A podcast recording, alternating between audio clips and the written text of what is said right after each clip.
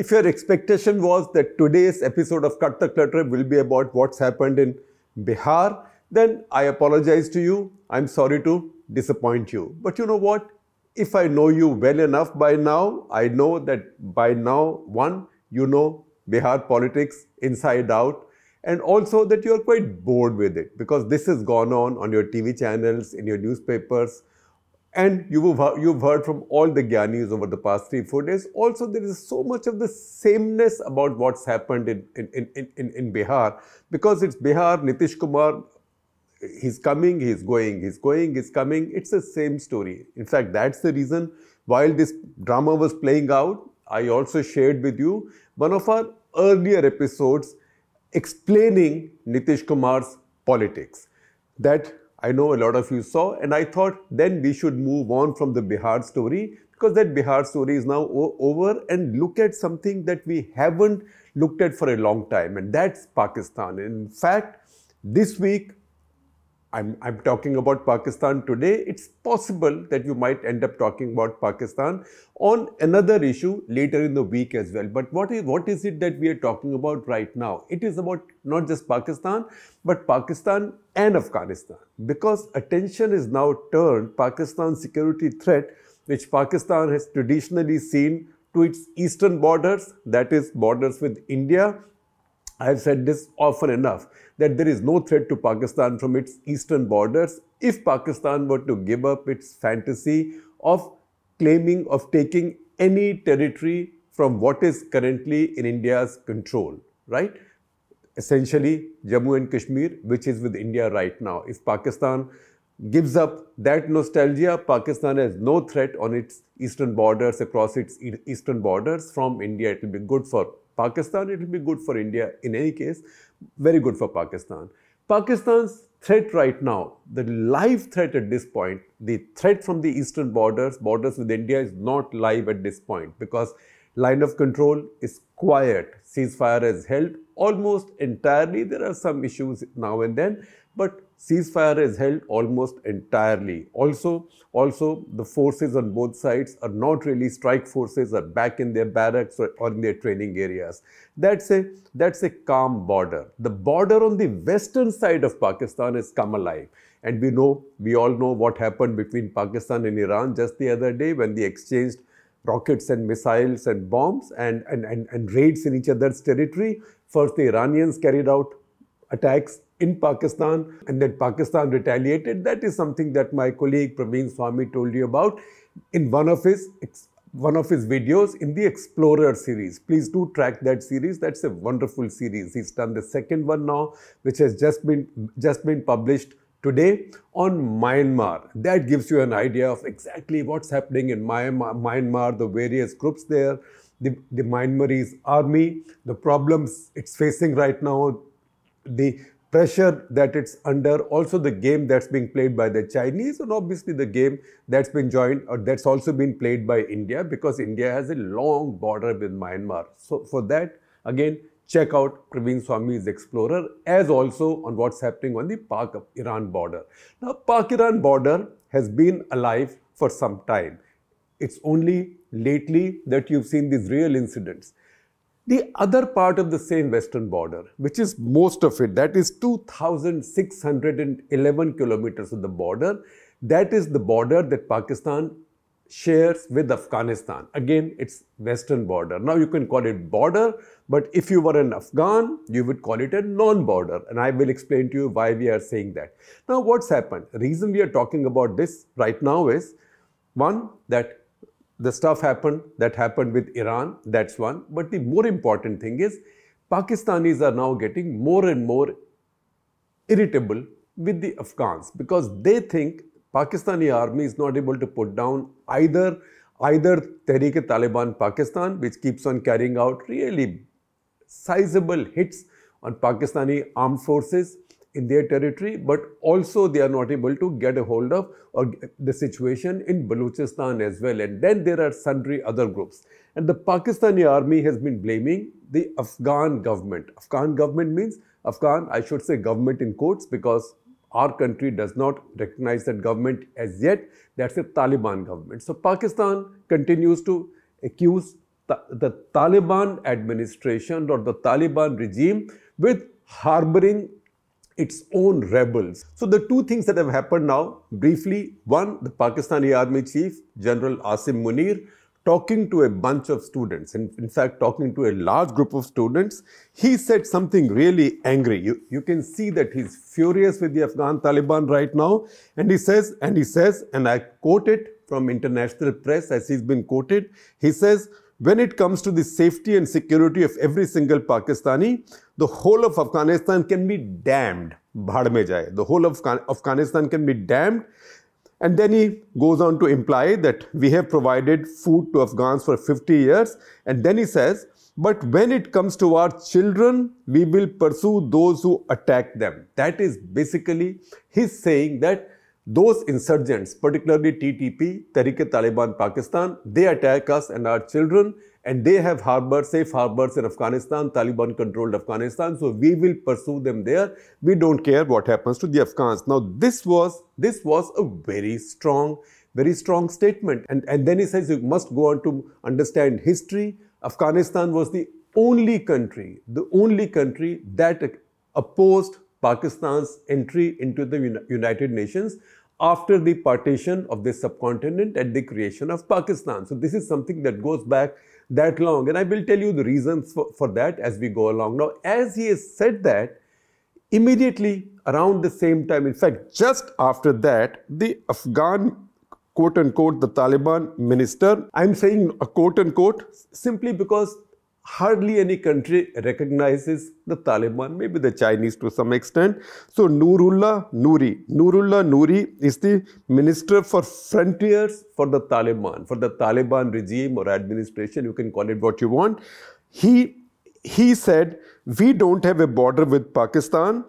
The line that exists is an imaginary line. Now, the important thing is that this is the consistent approach policy of the Afghan regimes. Afghans have had a lot of political instability for almost a hundred years, more than a hundred years. That's been their policy, that they do not recognize the so-called Durand line as the legitimate border between their country and Pakistan. Now, I had talked about some of these problems in episode 791. That was two years ago, more than two years ago. In fact, in 2021, three years ago. 791, and I will share a link with you. In 791, we had talked about how the Pakistanis had got the they had got the predicament of somebody in a tourist trap. You go to a tourist trap and you say, How much is this t-shirt? Somebody says $20. So you said, I'm paying $5, and the guy says, Take it, and then you think, have I been fooled? I shouldn't have paid $5. Something like that. I'm repeating that example because that fits the Pakistani predicament in Afghanistan so well because they wanted Afghanistan to come under control of the Taliban. Taliban was the people that the Pakistanis started harboring. In fact, they invented him. If you, if you see this Twitter, this long tweet or long note on Twitter or X now, written by Amrullah Saleh, the former national security advisor and really brilliant Afghan security official and intelligence man, he says in this post that Taliban was something that a man called Colonel Imam, which was a veteran of the ISI veteran of the Zulfikar Ali Bhutto era. He dreamt up the idea of creating the Taliban. So somewhere around, some, somewhere after 1991, 1991 is when Pakistanis thought that Russians, Soviets had been defeated. They had left in 1989 and then they thought that the regimes, Mujahideen regime, regimes that came in after that, they were not really playing ball with them. So they wanted a more compliant regime. And that's around time that Amrullah Saleh says that this Colonel Imam, who is a veteran of the ISI from Zulfikar, Ali Bhutto's era,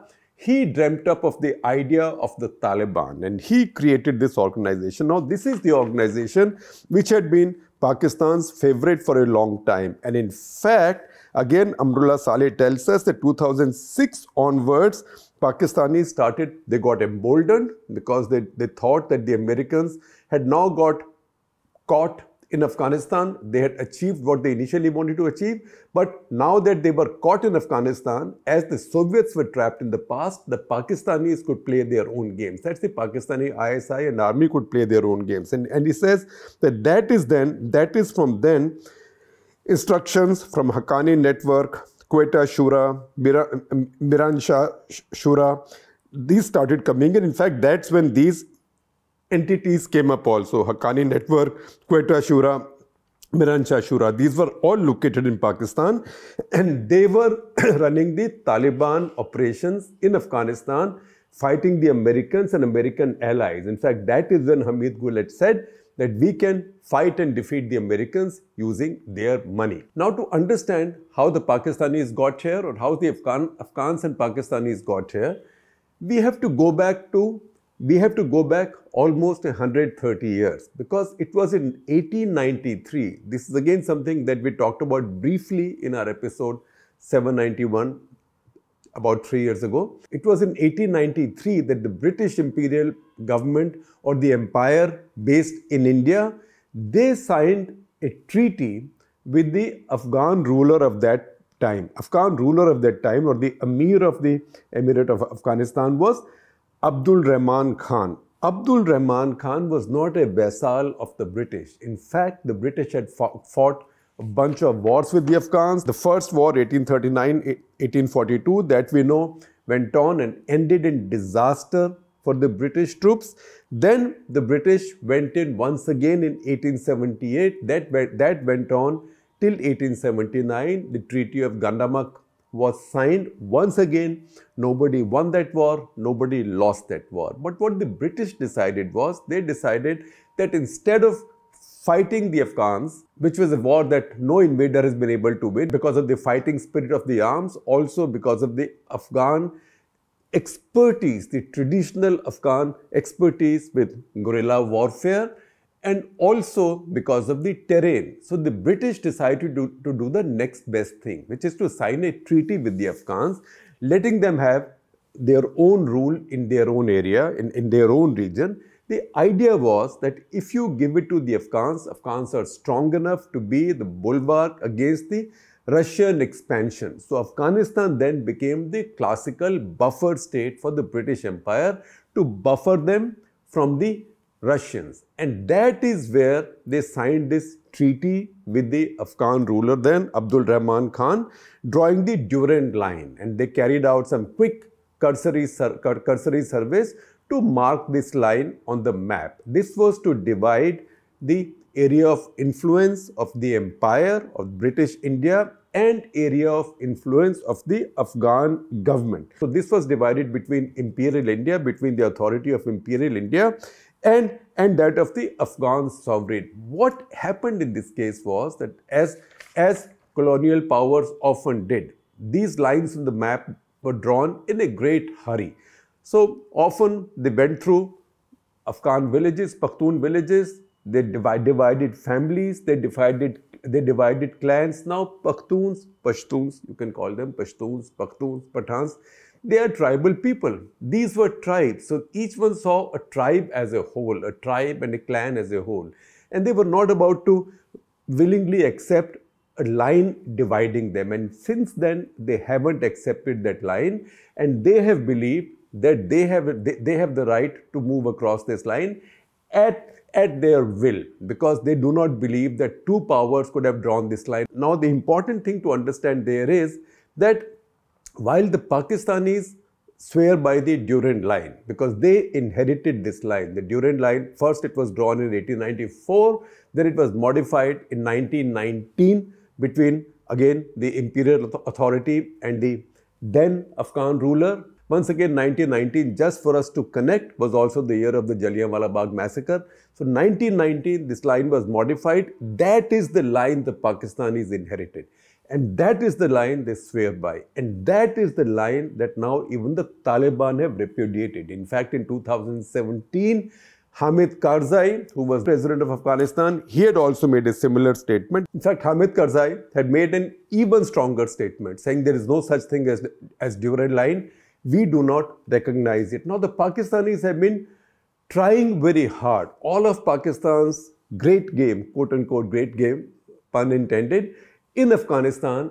The one basic thing is, first of all, to get Durand Line recognized as the border, so at least they can be sure of one border because they also have insurgencies, tribal insurgencies in that part of their country. And those insurgencies have never, never been put down, neither have they been put down militarily, nor have they been co opted or given accommodation politically. That hasn't happened. The second objective the Pakistanis have in Afghanistan is to make sure that India is not able to have a friendly regime there, that an Afghan regime that's friendly to India is not able to survive.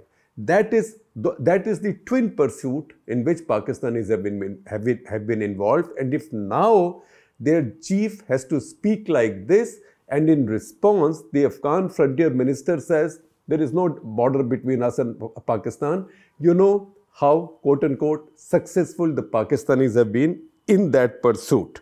I will share with you a bunch of tweets from Amrullah Saleh that those will explain to you his perspective of what the situation is, but, but it's also quite factual because a lot of the things he says, particularly in this long 10 part note on Twitter, in that note, he explains 1, 2, 3, 4, 5, 6, 7, 8, 9, 10 in 10 points how Pakistan's policy has evolved and how Pakistan has moved from one blunder to another since the Soviets invaded Afghanistan. Because he says the Pakistanis have always had, had a plan to start something. Usually, starting something means defeating the regime currently in power in Afghanistan. It could be the Soviets, it could be the communists who were, who were helped, uh, helped along by the Soviets, it could be the Americans, it could be the Mujahideen after that, then the Americans, so on and so forth, and now the Taliban. The Pakistanis have always had a plan to destabilize the regime that's there, but they don't have a plan for the situation where their objective is met which means when the regime is destabilized. And that's what's gone wrong with Pakistan every time. The Soviets left, the communist regime was defeated, Najibullah's regime, Pakistanis didn't know who to install because they installed some Mujahideen. Mujahideen fought amongst themselves, they were not, not able to control them, they got the Taliban, then the Americans came in, then they had to get the Taliban out, then they decided to bring the Taliban back. Now the Taliban have come back. They again didn't have a plan on how to deal with the Taliban because ultimately they get defeated because they do not want to accept the fact that there is an Afghan nationalism and there is also an, an Afghan national impulse. There is also a tribal Pashtun impulse which cuts across the two borders and this is something that they can only handle politically and sensitively. They can't handle this through Dadagiri. They tried doing it through Dadagiri after the Americans left, and the outcome is before us. Now, before I let you go, I will take you back to 1949. 1949 is when the Afghans, the Afghan tribes, they decided to hold what is called a Loya Jirga. Loya Jirga is basically a parliament of tribal elders, parliament congregation, whatever you want to call it. So Loya Jirga was held on 26th of July 1949, where they decided that they will not accept the Durand line. They said, and I quote from that resolution, neither the imaginary Durand line nor any similar line is recognized by them because they said that this agreement of 1893-94 it was void. It was a result of coercion duress and diktat and was it was it not? You might say, or somebody might say, I'm sure on the Pakistani side, they will say that, look, the British only signed this agreement with the Afghans, who were a sovereign entity, because the British did not rule Afghanistan. Afghanistan was a sovereign nation. So far, so good. But there's a little twist there. And the twist is that in the true imperial British fashion, while Afghanistan was allowed to be a sovereign nation in its own right, its foreign affairs and defense affairs were controlled by the British. So when the British, or on behalf of the British Empire, Sir Henry Mortimer Durand, after whom the line is named, he was negotiating. He was negotiating with his Afghan counterparts because he also controlled the foreign and defense policies of Afghanistan. This really, if you look at it from the Afghan point of view, it would seem like it was it was the British negotiating with the British. And that's the reason they refused to accept this line. Now, you want to re- read more about it, I am sharing with you a tweet from Tilak Devasher. Til- Tilak Devasher is one of the senior former officers of RAW. He served in Pakistan in the High Commission. He's a scholar, he understands Pakistan very well, and he suggests in his tweet that you read up, read up his book, that is the Pashtuns, a contested history. It's, it's a very fine book. I would also commend it to you if you are interested in greater detail on this Durand line, Pakistan, Afghanistan, Pashtun issue. That said, in conclusion, because we are so much into sport, Durand Cup, the football tournament, it's the oldest club tournament in India. It, it is named after Sir Henry Mortimer Durand, who was born in Sehore in Madhya Pradesh.